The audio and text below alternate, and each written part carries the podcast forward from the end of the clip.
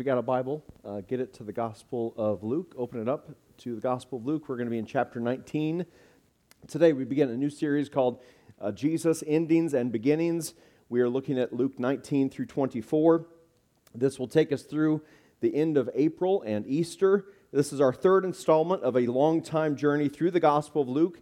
Luke is the most thorough of the four Gospels of Matthew, Mark, Luke, and John, giving us a, a thorough look at the birth, life, death, and resurrection of Jesus Christ, our Lord and Savior.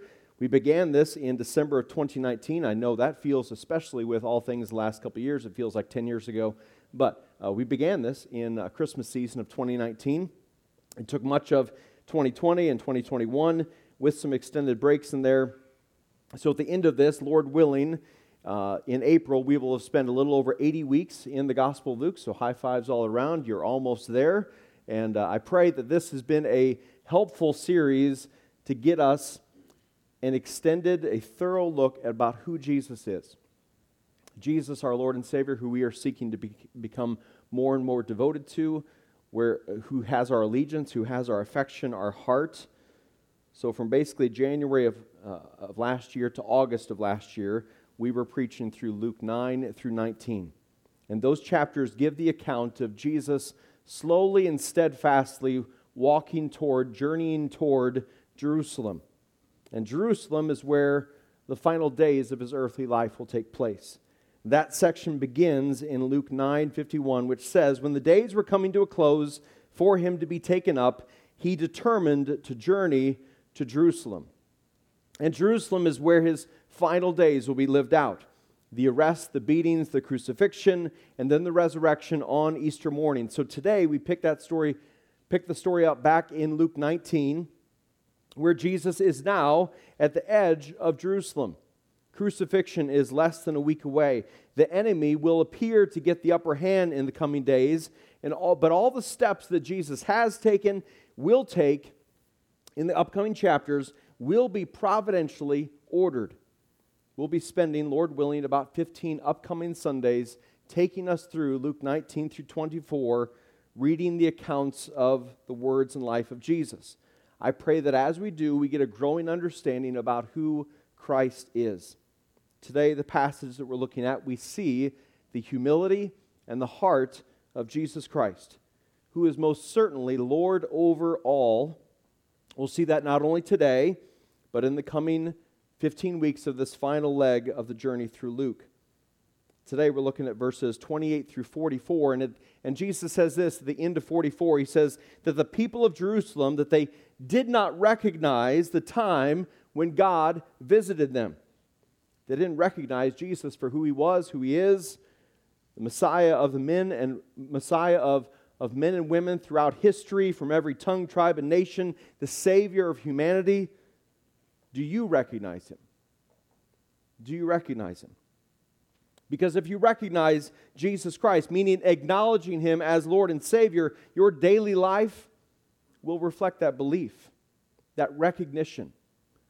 I pray that we would see him for who he is and respond in faith and trust.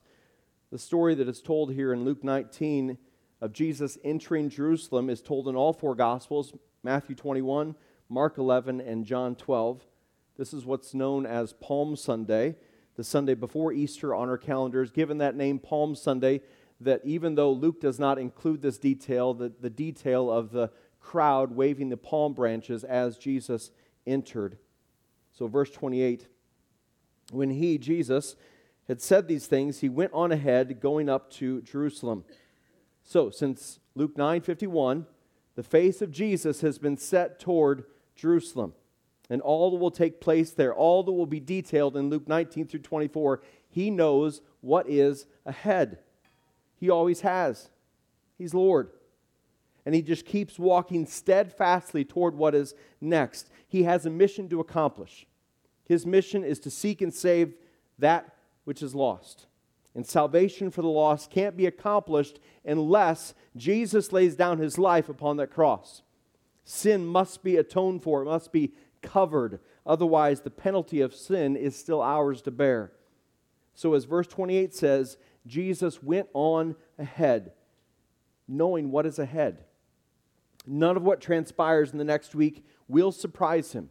He's ordaining the steps that he is taking for the good of others, including you and I. He knows the path toward a glorious, powerful, history changing resurrection first. That path first goes through the humble, painful, brutal suffering upon a cross on Good Friday. Verses 29 through 31. As he approached Bethphage and Bethany at the place called the Mount of Olives, he sent two of the disciples and said, Go into the village ahead of you. As you enter it, you will find a colt tied there on which no one has ever sat. Untie it and bring it. If anyone asks you why, you, why are you untying it, say this the Lord needs it. So these two towns are east of Jerusalem. He sends two disciples ahead to go get a donkey and bring it back to him. What I want us to see is Jesus knows all the details already. He doesn't say, Hey, can you go try to find me a ride? Can you go try to find an animal in some place around here? He knows where the colt will be, that it's never been ridden, it's going to be tied up, that someone's going to ask them, Why are you untying that animal? He knows it all. He even tells them the reply they are to give to the person when they say, Why are you untying that animal? All he's asked his disciples to do is simply follow. And that's what they do, because that's what disciples of Jesus do. They listen to the words of Jesus and they follow, they trust him. Verses 32 through 34. So those who were sent left and found it just as he had told them. As they were untying the colt, its owners said to them, Why are you untying the colt? The Lord needs it, they said. And just as Jesus said it would occur, it occurs, because he's Lord. Listen to how Colossians 1 15 through 17 describes Jesus. He is the image of the invisible God, the firstborn over all creation. For everything was created by him in heaven and on earth, the visible and the invisible, whether thrones or dominions or rulers or authorities, all things have been created through him and for him. He is before all things, and by him all things hold together. And at the same time, here he is on the east side of Jerusalem, dwelling in the flesh, fully God, fully man, fully in control of all things, including these little details of borrowing a colt. This moment here was a, was a fulfillment of Old Testament prophecy, specifically Zechariah 9 9, which Amber began the service with. It says this Rejoice greatly, daughter Zion. Shout in triumph, daughter Jerusalem. Look, your king is coming to you. He is righteous and victorious, humble and riding on a donkey, on a colt, the foal of a donkey. Written centuries before this moment, and now coming to pass. Zechariah predicted that the true king of Israel would come to Jerusalem via a donkey. Now, traditionally, when kings came into cities, they came in riding on mighty horses, war horses, to declare all that they had conquered. But when kings came on a donkey, it meant that they were coming in peace. Because Jesus, the King of Kings, is approaching Jerusalem as the prophesied Prince of Peace. Fulfilled prophecy is, is one reason why we can trust the scriptures that sit on our laps right now knowing that they were not con- concocted by man. They were inspired by the Spirit of God, and they are His living and active words to us, relevant for all time. Jesus has been traveling by foot for most of his life, let alone this journey to Jerusalem. It's not like he needs a ride to finish the trip. It's not like he's saying, Oh, guys, my, my feet are just killing me. Can you find me a ride? He's fulfilling prophecy here and declaring to those watching and those of us reading later, he's saying, I am the Prince of Peace, the King of Kings. Just as the multitude of angels announced his birth in Luke 2:14, glory to God in the highest heaven and peace on earth to people he favors. Do you recognize him? Do you acknowledge him as the only one who could bring peace between us and our Creator God. Where our sinfulness, our, our rebellion caused hostility, Jesus is the only one who can bring about peace. The way, the truth, the life. It's through faith alone, by grace alone. He is the Prince of Peace, the one where He can destroy the walls of hostility that were there because of our sin and bring about peace and bring us into an adoption with the Father the donkey's been secured for a one day rental simply by saying, Hey, the Lord needs it.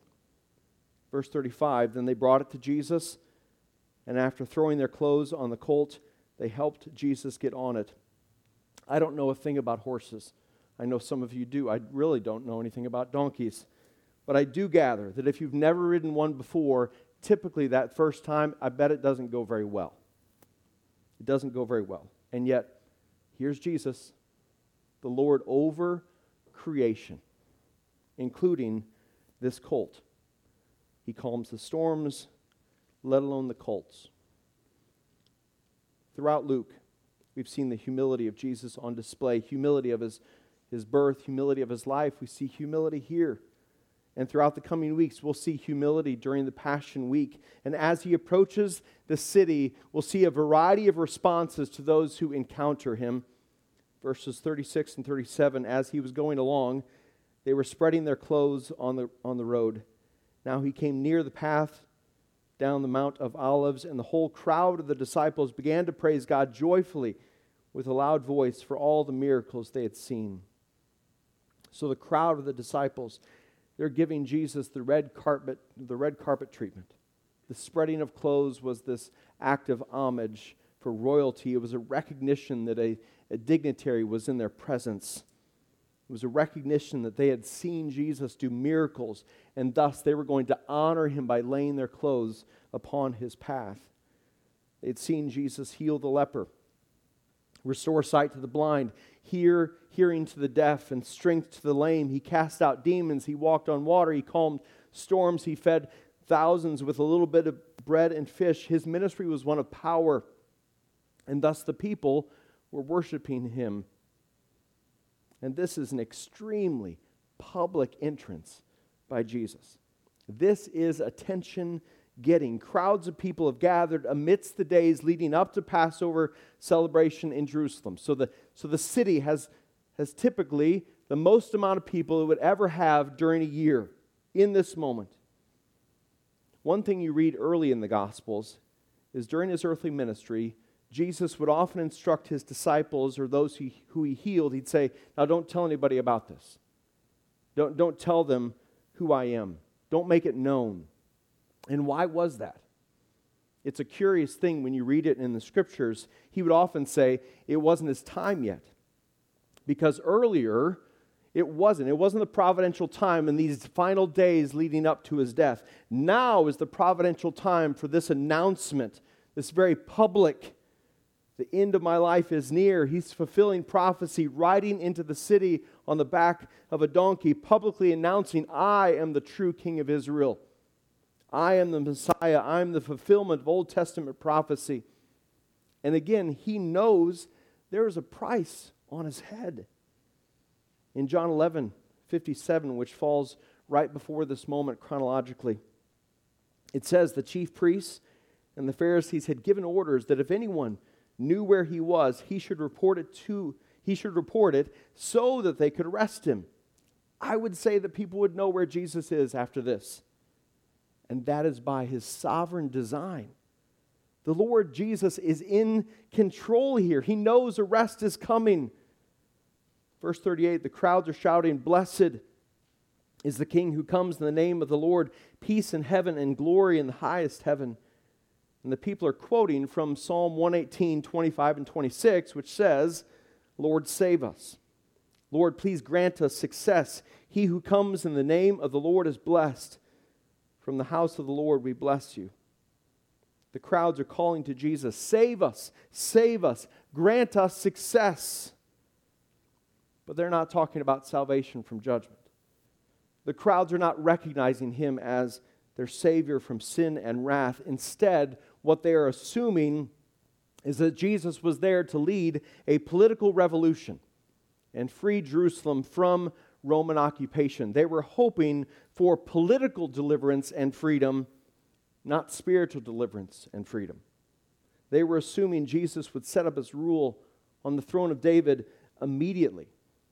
And when he doesn't deliver for them, the crowds will turn on him, shouting, Crucify him. Hailed as a promised hero on a Sunday, crucified as a criminal on Good Friday of the same week. See, crowds are fickle. Crowds are fickle.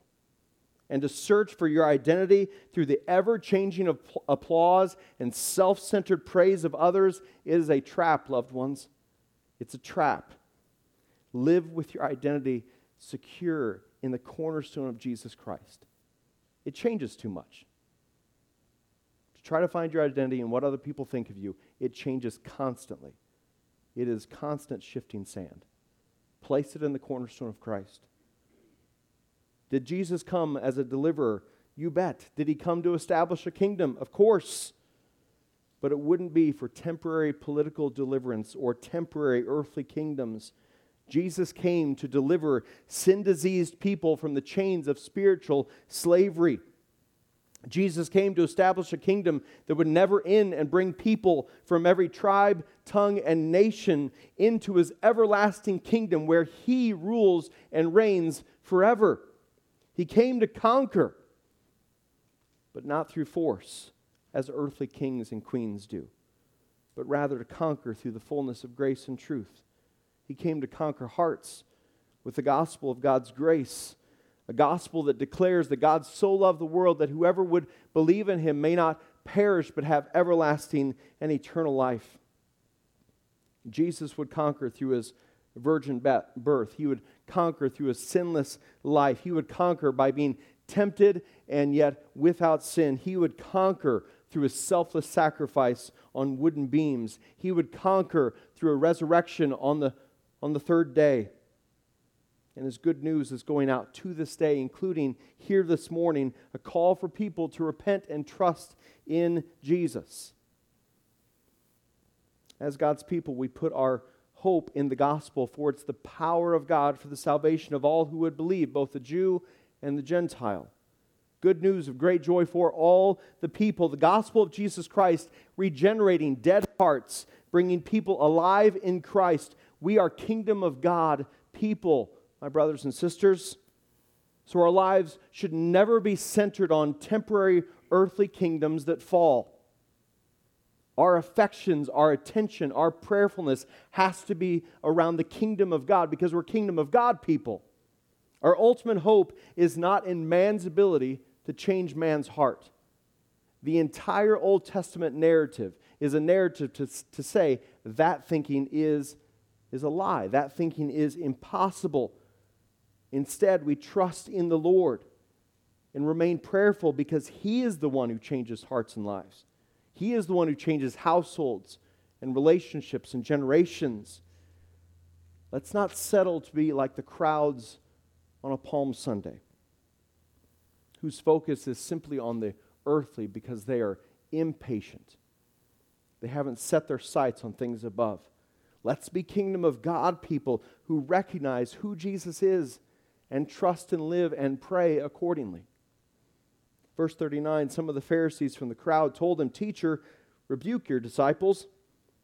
So while the crowds are worshiping him, the, the Pharisees want Jesus to rebuke his disciples for praising him. This celebration's gone too far in, in their minds. This is inappropriate to them because they don't want to see Jesus praised, which isn't a new response for them. Throughout Luke, we've seen them grumbling the conflict is now certainly escalating. This is a very public display of the worship of the crowds. The worship of Jesus and not themselves is messing with the idolatry of the Pharisees, let alone the man centered religion of works that they were seeking to keep intact.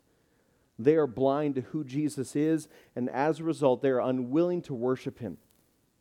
As John 12, 19 records, they see this moment and they say, Look, the world has gone after him. See, Jesus is unwilling to rebuke his disciples for worshiping him because it's right for them to praise him. He is the miracle worker, he is the Messiah, he is the Lord. He is most worthy of praise, adoration, and reverence. So he tells the self righteous, stubborn Pharisees, I tell you, if they were to keep silent, these disciples, the stones would cry out. What does that mean? He's saying, even if these disciples don't call out in praise to him, he's still worthy of praise. And creation, for, in, for instance, stones and rocks, will cry out in worship. The Lord Jesus is not dependent upon others to make him Lord. The Lord Jesus is not dependent on others to make him worthy of praise. He is Lord. He is the image of the invisible God, the firstborn over all creation, for everything was created by him in heaven and on earth, the visible and the invisible, whether thrones or dominions or rulers or authorities, all things have been created through him and for him. He is before all things, and by him all things hold together. He's worthy of praise. He's eternal. All of creation was created through him and for him. So creation praises its creator. Listen to these passages 19, uh, Psalm 19.1. The heavens declare the glory of God, and the skies proclaim the work of his hands. Isaiah 55.12. You will indeed go out with joy and be peacefully guided, and the mountains and the hills will break into singing before you, and all the trees of the field will clap their hands. Psalm 96, 11 and 12. Let the heavens be glad and the earth rejoice. Let the sea and all that fills it resound. Let the fields and everything in them celebrate.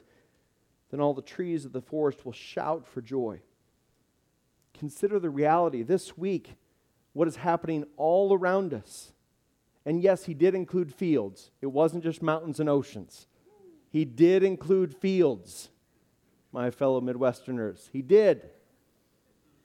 He did include trees. We have trees. He included that.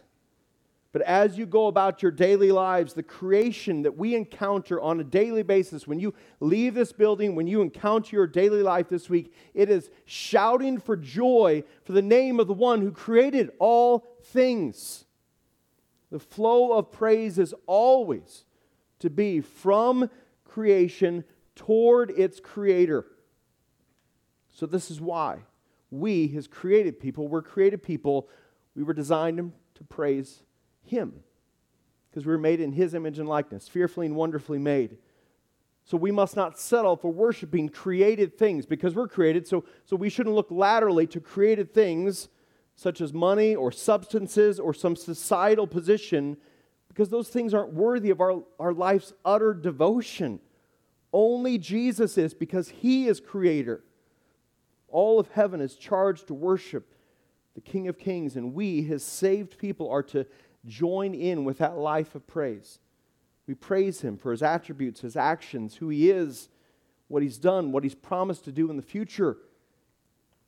And we see that a spirit of self righteousness and pride that the Pharisees had, it will most certainly block and hinder a person's praise. They don't recognize him. And as a result, they don't revere him. They're missing him because they're obsessed with themselves. Idolatry has caused them to not acknowledge him. Loved ones, let that not be said of us. Let us not be so obsessed with ourselves that we miss Jesus. Let us willingly and joyfully welcome Jesus, the Lord, his grace and truth into our lives, allowing him to disrupt and dismantle our idolatry that we're all prone toward so that our life's praise might be properly directed to Him, so that we might love Him with all our heart, soul, mind, and strength. In verses 41 through 44, the final ones for today, we see Jesus finishing his approach to the city. Next week, he'll be blowing off some righteous steam in the temple, one of my favorite passages. Today, we see the city, he sees the city as a whole, he sees the people of the city a city that he loves, a people who he loves. Verse 41 As he approached and saw the city, he wept for it, saying, If you knew this day, what would bring peace? But now it's hidden from your eyes. For the days will come on you when your enemies will build a barricade around you, surround you, and hem you in on every side. They will crush you and your children among you to the ground. And they will not leave one stone on another in your midst, because you did not recognize the time when God visited you. He wept for the city. The original meaning of wept there is sobbing, wailing. This is not just a tear. Jesus Christ is sobbing. Why is the Lord wailing? Because for generation after generation, the people of this city have been missing and not recognizing the prophets of God who were sent to them with a message of repent and return to the Lord, that only through faith in the Lord hope and life is found. They've rejected that message generation after generation. They've rejected prophet after prophet who was pointing to the one day Messiah to come. Now that Messiah has come, and they're going to reject him as well. He's come to save, but they don't believe they, they don't need saving. They can save themselves. He's come to rescue, but they don't, they don't need rescue. They can rescue themselves. He's come to heal, but they aren't sick. Other people are sick. They're not sick. The rescuer has been and will be in their midst in the coming days, but they're going to miss him, and Jesus is weeping over their blindness and their rejection. There is sorrow over lost souls. One commentary wrote this the, the cry was that of a frustrated desire. He had visited the city with a desire to deliver it from the things of destruction and with the offers of the things of peace. The spiritual blindness of the rulers and the people was such that they did not discern the meaning of the visitation. The result was inevitable. There could be no escape from the destruction. So while the resistance and the rejection of the people were not a surprise to Jesus, it still grieved him. As John 1:11 says, he came to his own and his own rejected him. His own did not receive him.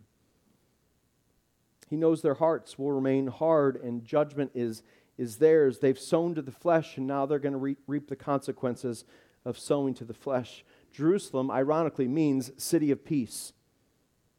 Well, the people of the city of peace didn't recognize the Prince of Peace in their midst. Destruction is coming their way.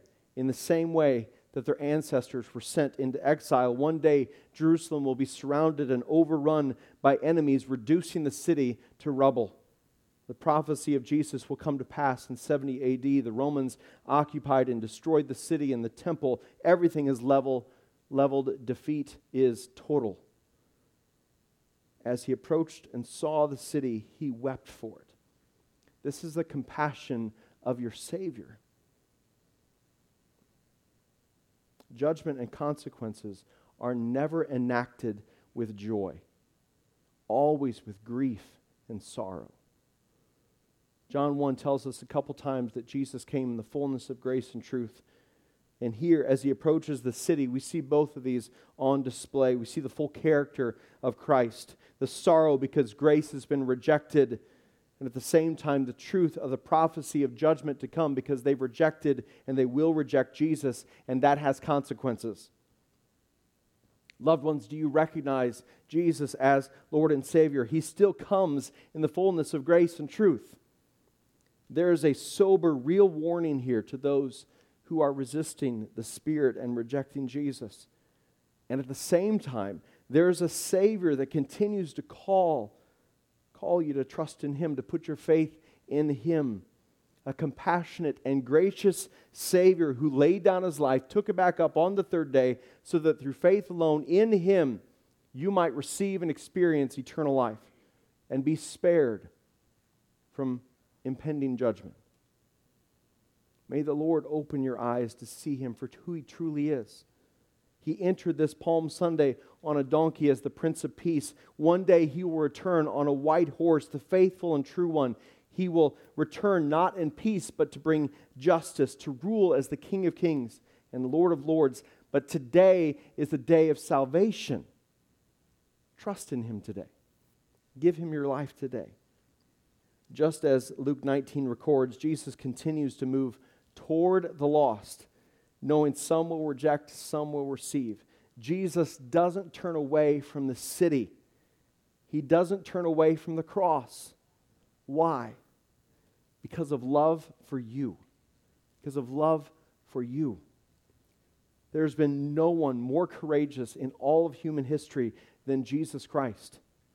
He's always known always known what is ahead for him in Jerusalem, and yet he just keeps walking. Luke 18, 31 through 33 says, Then Jesus took the twelve aside and told them, See, we are going up to Jerusalem. Everything that is written through the prophets about the Son of Man will be accomplished, for he will be handed over to the Gentiles, and he will be mocked, insulted, spit on. And after they flog him, they will kill him, and he will rise on the third day. And all of what Jesus said would occur occurred because he's Lord. While the events of the Passion Week they seem filled with chaos, the events are out of control, it seems nothing is out of control. Because the Lord was in control, and our sovereign Lord is still ruling and reigning, loved ones. He rose on the third day. Nothing and no one is, is above him. So may we joyfully bow before him. Our way of life bow before him in worshipful, worshipful reverence to him. Father, we love you.